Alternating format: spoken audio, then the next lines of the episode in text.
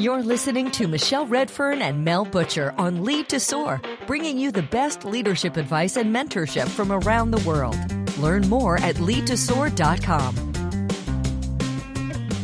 Hi, Michelle. So glad to be here with you on Lead to Soar. Yeah, me too, Mel. And we always say this, or I always say this, oh, this is a good one we've got today. And it is a good one we've got today because we're both having head explosions and see opportunities. So, anyway, I'm really glad to be here. Yeah, well, I want to open up this discussion with a little reading, and I'll give some context around this because I think this really sets the stage for all the juiciness that this conversation has. I am going to read just a bit from the introduction of a book called A Whole New Mind by Dan Pink. And I want to emphasize that this was published in 2005. And at the beginning here, what he's really written is a prediction. And I think that he was absolutely spot on. So let's dive in. Pink writes The last few decades have belonged to a certain kind of person with a certain kind of mind computer programmers who could crank code, lawyers who could craft contracts, MBAs who could crunch numbers. But the keys to the kingdom are changing hands. The future belongs to a very different kind of person with a very different kind of mind. Creators and empathizers, pattern recognizers, and meaning makers. These people, artists, inventors, designers, storytellers, caregivers, consolers, big picture thinkers, will now reap society's richest rewards and share its greatest joys. This book describes a seismic, though as yet undetected, shift now underway in much of the advanced world. We are moving from an economy and a society built on the logical, linear, computer like capabilities of the information age to an economy and a society built on the inventive, empathic, big picture capabilities of what's rising in its place, the conceptual age. Let me unpack a little bit of this. Part of what Pink predicted is the shift from those straight up linear paths like engineering into morphed positions. And I have 100% seen this in my career path because the people who are really able to move a business forward are not the people who are cranking code or creating the engineering designs. They're people who are able to tap into a bunch of other strengths, including bringing team members together, getting them to collaborate, getting entire teams to work together towards some bigger missions, big picture, as he describes it. And there's definitely aspects of the other pieces he described storytelling. How are you able to weave your company's story in such a way that people want to buy your product, that people want to come to work for you? So I see this setting the stage around how businesses have been changing into the world we're in today. And maybe this, uh, well, it definitely crosses over with another discussion you and I were having around AI and the future of work, right? AI is not going to take over everything in jobs, but the people who know how to use it and incorporate it are going to be the ones who succeed, right? So, all of this to say that leaders, I'm speaking to you out there, the people that work for you are not widgets and they're not widget makers. They are humans that want and need to be engaged in a much deeper way. And we came to this topic, we came to all this uh, these layers here because of what we've been seeing around some leaders out there saying you must come back to the office. Let me turn it over to you now.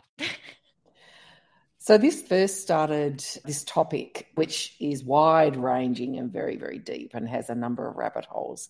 First came to my attention in 2022. It was about, I guess, third and fourth quarter of, of 2022 when we started, I started to read articles in the press and the business press from, frankly, powerful and privileged men who were saying, get back to the office. Hybrid work, work from home, it is done. There is no more. The pandemic is done, so that is done. And I had my usual head explosion about that very binary way of working because one of the first things that I wrote as we were enduring the pandemic in year one was I've had some insights, and I think not all things are bad that have come out of this pandemic. And one of them was how it was shining a light on some things, particularly for women and women in the workplace that have always been there but had been exacerbated by the pandemic. But it had also accelerated the opportunity to say, hey, what is work? Work can be done anywhere. You actually want to say, as you've just said, Mel, we want to have people in our organisation that move the organisation forward. And that's how we measure success. And that's how we measure individual success, potential, performance, etc. So when I started to see these headlines of, you know, it takes being in the office to network and being in the office to get ahead. Not being in the office is a career derailer. I kind of went, really? What have we just gone back to 1998 to Jack Welch's GE, which, you know, was, I've got to say, it was the the litmus test and the benchmark for a lot of leaders. And I've got to say, myself included for a while. Hey, Jack Welch's GE this is the way you do leadership. You have A players, B players, C players, D players, and they're all in the office. So, this article that I was writing at the beginning of the pandemic was let's take the lessons and not go back to normal because there's now a new normal. So, to my absolute horror, I was starting to see powerful, privileged people saying, We want you to go back to the old normal, not the new normal. And one of them was Elon Musk, who told, after he infamously took over Twitter, he told his employees to return to the office or pretend to work somewhere else. And that came hot on the heels of Boris Johnson urging people in the UK to go back to the office because they might get distracted by their home fridges and the cheese within them. And these are two quotes from a, a, really terrific article by a woman here in Australia called Belinda Morgan that was published in Women's Agenda. And it caught my eye, and I thought, I want to talk about this because her headline was Why Powerful and Privileged Men Need to Stop Telling Us to Get Back to the Office Full Time. And so we've been noodling on it since then, Mel. And leaders, we do want to talk to you.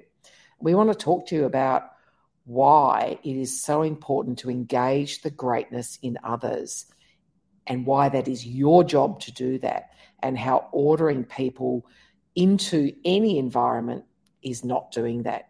So let's talk about that, Mel. And where I want to go with this is you've had some great experiences of being a remote and hybrid worker. And I want everyone who's listening to hear what good looks like. Because we often talk about what we shouldn't do, but what does good look like and what should we be as leaders doing and, and, and making decisions about whatever label you want to put on it flexible working, hybrid working, remote working, blah, blah, blah. So, what's your experience, Mel? Sure.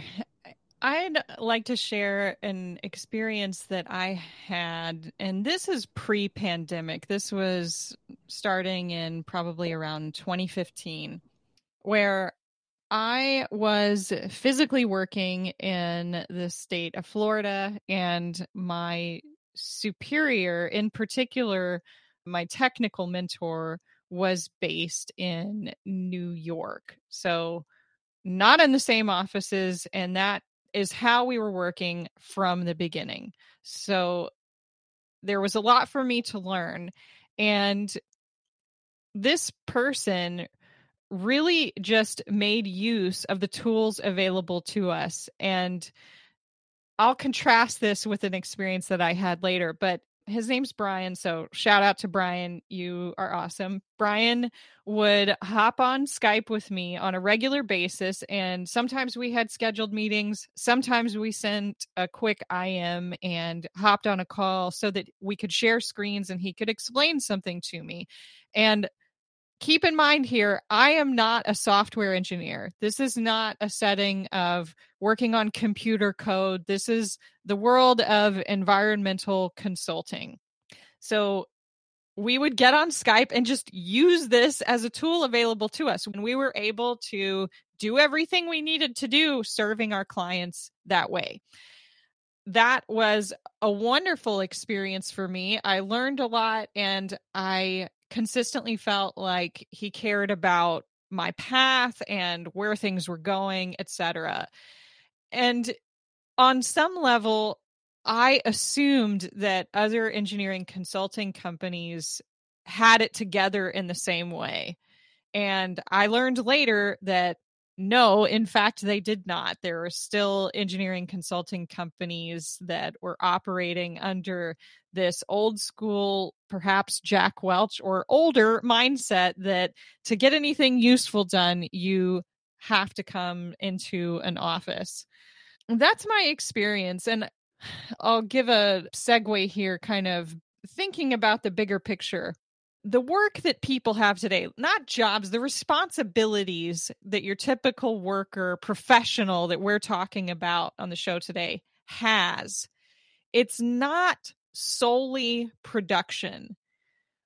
If you're listening to this podcast, I know that what you want on your team are engaged team members that are working for the service of your business and your clients or customers. And in order to have engaged team members, we have to meet some of their needs. We have to give them things like some level of autonomy. We have to have a purpose that team members can be aligned with. These things are non negotiable. They're critical if you want an actually engaged workforce. Michelle, you mentioned something offline earlier about the makeup of the workforce today. Tell us a little bit about that. Yeah, so the backstory to this is I went to a conference uh, or an expo in Chicago in 2014, and a futurist was talking. And this futurist said, Hey, banking people, because that's who was there, Hey, banking people, guess what? The millennials are coming. They're going to be, and they are, the largest part of the population in the world, have the most disposable income, have needs and wants and aspirations that are very different to their parents and their grandparents. And you've got to pay attention because if you want them working for you, they want to know that A, you're ethical, B, that you stand for something, C, that they're going to have an environment where they can thrive, flourish, and feel like they are making a contribution. And that doesn't look like the way your organisations are set up right now. And I see nearly 10 years later, Mel, the same kind of people, not the futurists, the people in the room, saying, get back to the office. And I'm going, hello, hello. You're desperate for the best and brightest talent. You want to move your business forward in a sustainable way to create a high, sustainable, high performance organization. So you're insisting on shackling people to an office, a desk, etc. And what part of that is, in your words, Mel, or I'm paraphrasing here, what part of that is going to invoke my passion, or purpose or loyalty to this organization? What part of that shackling me to a physical environment is going to unlock my creativity, my innovative ideas? And I, I say so often in, in the programs that I run in organizations, particularly for women, innovation is not inventing the next Apple iPhone or the next Twitter. Innovation is how do we do this better? How do we do it better for our customers, for our people, and our shareholders? Faster, cheaper, higher quality. shackling someone to a physical location is not necessarily going to unlock that. Mm. And when you say to these people, and I've got to say, I've got a high dose of millennial in me because I didn't like being shackled to a physical location either. But when it boils down to it, I don't like being told what to do and where to be. I spent probably the first two thirds of my career in that environment. And I see the value of having targeted, intentional opportunities to collaborate face to face with my colleagues.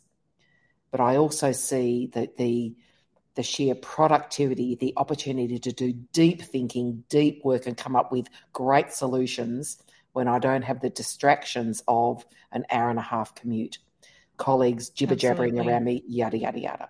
But this comes back to why is one set of society imposing, frankly, what are outdated views on another set that are absolutely going to take their business forward? Right. Well, and what it seems to me is that this perhaps older generation regime is trying to use enforcement to obtain these other results that they're not going to get of an engaged workforce to move the business forward. Where does that come from, Mel? Sorry to interrupt, but you know, I always say high trust environments versus low trust environments. I do a kind of a scribble on a whiteboard, but when you map out in front of people, say, tell me what a high trust environment looks like. Write me the words, describe it or draw pictures. Now describe and write and draw what a low trust work environment looks and sounds and feels like. Leaders do that because this will give you some insights into when you create a high trust environment. Oh my God, the difference it can make for people. But mm. it comes down to trust, Mel. Enforcement means I don't trust you to do what you're paid to do. Absolutely. Absolutely. And I think what we're going to see are lots of people voting with their feet. So millennials make up over half the workforce now. We've got Gen Z coming up, and I think we're sweeping with a, a, bit of a broad brush here, but in general, I think those generations of folks are going to have the mindset of if you don't trust me to do the work autonomously, then I don't trust you to work for you. I think that that's going to be the take there. I think it is a broad brush, but it's a really mm. valid one. Listeners, I, I want to acknowledge too that we are talking about knowledge workers because I, I fully acknowledge that if you're a healthcare worker or a first responder, a teacher, there are some jobs and professions and vocations where elements of what we're talking about are just not applicable. So I, I, acknowledge that. So we are talking about knowledge workers, and I really want leaders to stop, breathe, and think, stop, breathe, and reflect. Is this really going to take my business forward by forcing people, in this case, to come back into the office? So that enforcement, I think it's a really good word to, to draw out here, Mel. Enforcement. I don't like being told what to do, which is no surprise to anyone that knows me. My wife, as she was here, she'd go, Oh my God, it's a revelation. Not. But people don't want to be told or forced to do something. Some of us who are happier to be led in certain directions, more or, less autonomously, some of us don't want to do that. We want to be forging our way, but we know what the goal is. And I think that, that enforcement is such a powerful word for us to consider, Mel, um, in this and other contexts. You know, we're talking about one context. Right. And let's add in here that we're not saying that your company needs to be 100% remote with everyone only working from home etc the example of my experience earlier i saw brian when we traveled to work sites when we traveled to each other's offices i did see him in person and that was also important time so i want to be clear about that i also want to share an example that i read about from a company called GitLab. So GitLab has over 1700 employees in 65 countries and one of the things the company implemented was something called a get together grant and they provide up to $50 for meals, transportation, or other activities with coworkers. And they also provide visiting grants up to $1,000 to travel to events that involve multiple teammates.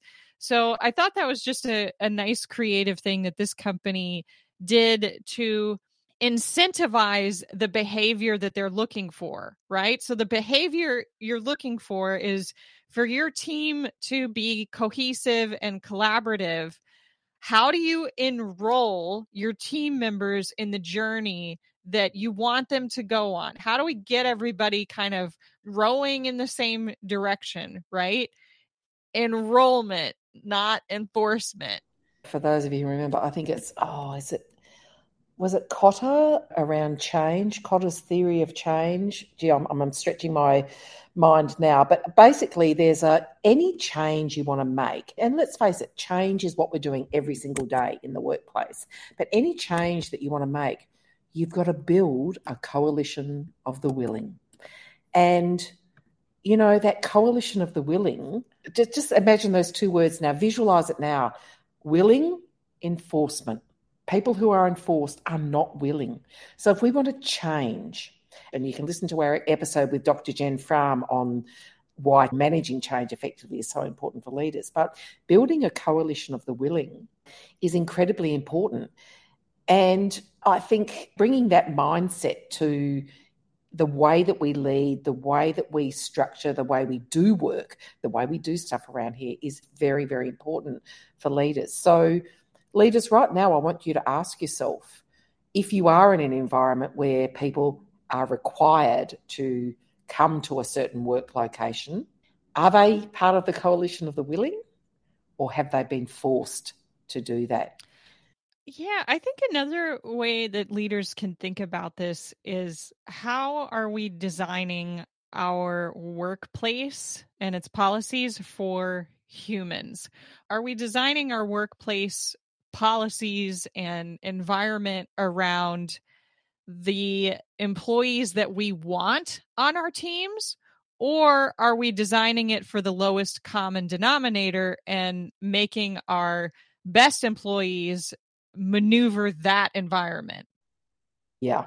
Yeah. So have you got people that are in your workplace because it's the only place or, or whatever or have you got ones who really want to be there who are who are showing up, whether it's in person or virtually, to take your business forward.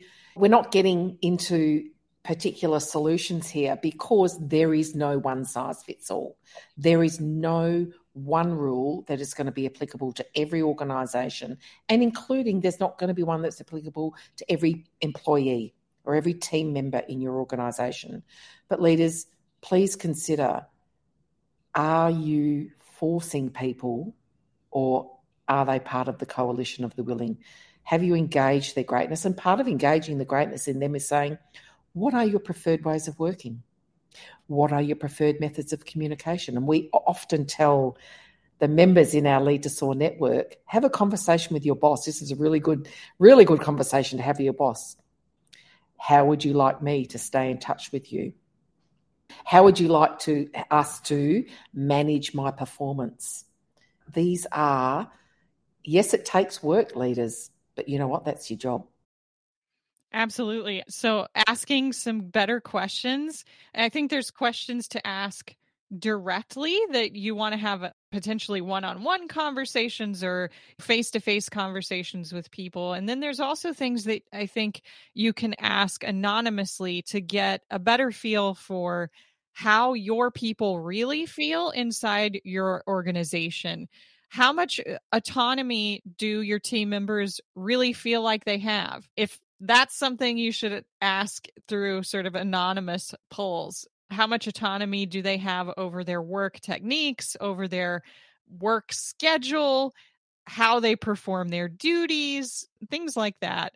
And Mel, I want to build on that again. Leaders, please link everything to outcomes. What is your positional purpose? I.e., what do they pay you to do around here? They pay you to lead for outcomes, to lead your team, to contribute to take the business forward. to achieve the strategic and financial outcomes that are important for the organisation. So that's your positional purpose, your team's positional purpose. So I want you to think about the outcomes you're leading for and are you managing the performance of your team members in line with the outcomes that you're leading for? Or some outdated thinking around a policy that says everyone has to be in the office. Now, I know I've, I've drawn a very, very broad or binary kind of thing there, and I know it's much more subtle and there's a more nuanced discussion, but why do we ask people to come into the office? Is it about achieving and sustaining extraordinary outcomes for the organisation? Or is it because someone said so? And have we questioned that? Right. Is it because it makes you feel like you've got butts in seats and you can take attendance. Yeah, because you know, presenteeism, gee, that's going to create total shareholder return. Said no one ever. it's not. It's yeah. not. So, leaders, when you think about how can I be an extraordinary leader, how can I take the business forward? Part of that is challenging the status quo. Mm. Now, you don't have to be the squeaky wheel all the time, but challenging the status quo is I wonder if there's a better way. I if there's a better way of doing our business, of engaging our people on taking the business forward. Is there a better way? And let's not just shake our fist at the sky. Yep. Let's say I don't believe that getting everyone to come into the office five days a week is helping us move the business forward. We know because I've done those questions, I've, I've asked those questions that and done those surveys that Mel suggested. I know that my team members are saying, I want to do life in a different way. So I've got some data points. Now I'm going to create a solution. I might road test that solution. So be bold. If you've got the ability to say, hey, let's pilot it. Let's have a team that's got autonomy and then present the outcomes and say, hey, we should do this. So, you know, this is innovation, this is creativity, challenging the status quo. Mel, you've told us about when it worked well for you. When hasn't it worked well? As in a workplace, I guess you know, no names, no pactual, but um, when have you felt forced or enforced to operate in a certain way? What was the impact? Well, an example I want to point to that I had is an organization that was very resistant to digital tools, kind of in general, and didn't adopt a co-working digital solution like Slack or Teams until they were forced to by the pandemic. And the big issue that I saw was the mindset. There was a real resistance to adopting the tool for use once it was in place, especially by leaders. And what that meant is I did not see people taking the mindset on that my former superior Brian had of I have this tool I'm going to use it. We can use this to learn. I can use this to communicate with you. And isn't it great because it gives both of us this flexibility and ability to not only work collaboratively in our separate places, but also to work with clients that were on a different continent. Mm. So having that fixed mindset was a hindrance in the ability, I think, for the teams to really move forward collaboratively in a new digital environment. But I have to imagine that that fixed mindset didn't stop there. It affected other ways that the organization could have been growing or adapting to this very swiftly changing world. And what came with that, as you might imagine, were some cohorts of leaders that were being very verbal around returning to the office. So I think it's worth noting here that having flexible workplace policies is better for women. You're going to be able to keep more women that need flexibility in their schedule if you do this with thought and care. And also with that, I've seen multiple different pieces now that research showing that people of color and particularly women of color have really adapted well to the working from home, working flexibly, because for them, it means that they sustain fewer microaggressions. And so they're happier and more engaged with their work because they're not having to deal with that. I'll add something to that around policy because I've worked in an environment where a flexible working policy was enshrined but it really depended on who your manager was as to whether you did work flexibly or not. And I have talked about my last team I had in, in my corporate career, my amazing team, and how we worked. And, you know, this organisation, flexible working was the done thing, except in the division that we were in. And two of my team members, interestingly, two men, uh, had a separate conversations with me along the same lines. Do you mind if I work flexibly? And I said, Why would I mind? It's policy. And they said, Yeah, but it might be policy, Michelle, but it's just not the done thing. And I said, You know what? You could be working anywhere. I don't mind where you are. You can sit on a tram going up Bourke Street. For those of you in Melbourne, you know exactly what I'm talking about. That's where you, you're going to produce your best work. You knock yourself out. And they went, Wow, okay that's really interesting. And we did, we measured outcomes, which is the whole point of this conversation. Measure the right things. And then policy is one thing, implementation's better, as is shifting the mindsets around flexible work. If you have a flexible work policy, it is not enough. If you have a hybrid working policy, it is not enough. You've actually got to help your leaders, people leaders, with their mindsets about low trust, high authority, command and control. You've got to help them build skills to manage it more effectively. And you've got to keep asking your people, your team members, what do they want? What do they want? What do they want? But ultimately, Mel, we've got to measure the outcomes. Is the business moving forward? And frankly, my business at that time moved forward. I didn't know where my people were half the time. And people said, Where's so and so? I'm not entirely sure. How come you don't know where your people are? I said, Because I don't need to know we have check ins, we have a rhythm, I measure the outcomes. They know where I am and how to get hold of me because they know my preferred methods of communication. Send me a text, don't send me an email. You know, so as leaders, please, please, please start thinking about these things because one size doesn't fit all. And your experience and your expectations might not. And in some cases, I'd be confident in saying probably don't mirror those of your team members who are at a different career stage and perhaps a different generation without getting too ageist. But so there you go. I love it. What else, Michelle? What else do we need to cover on this topic of enforced office return? Oh, look, I think we've given our listeners, I would hope, a lot of gold there. Think about trust. Think about have we got a coalition of the willing or people in indentured labour? Have we engaged the greatness in, in those people? Do we know their preferred ways of working and communication? Do they know my preferred ways of working and communication? Are we measuring how we're taking the business forward rather than who's showing up physically? Really appreciate that. So there you go.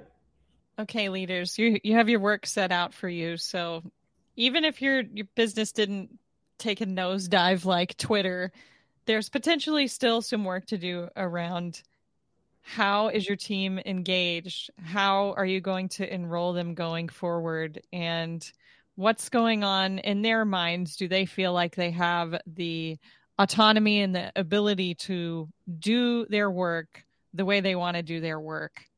Truly. Truly. And at the very bottom line is your company exists for a whole bunch of reasons. Does forcing people to come into any location help them meet the purpose of the organisation? The answer cannot be yes. And I'm happy to debate it, but anyway. So I think the other call to action here, Mel, is for the women listening, come and talk to us about your experiences. If you have experiences in workplaces that aren't favourable or are favourable. We love to hear the good stories as well. There's a couple of different ways that you can get advice from us. Number one, you can leave us a voicemail. So leadtosoar.com, we've got a little little gadget there where you can leave us a voicemail and ask for advice or send us an email. And or come into the Lead to Soar network because we have lots and lots of discussion, both uh, written, so in our, our activity feed, as well, of, of course, in our workshops and our weekly group coaching sessions. And how to navigate these workplace matters is well, that's what we do. We help leaders be better and also help women navigate these these matters. So come visit us or talk to us. Yes, we'd love to hear from you. So it's just leadtosoar.com. Thank you for joining us today and thank you, Michelle. Thanks, Mel. Thank you for joining us for this episode of Lead to Soar. We sincerely appreciate your honest, positive reviews. You can leave questions at leadtosoar.com for Michelle and Mel to answer on future episodes. Until next time, we hope you'll use what you've learned here and lead to soar.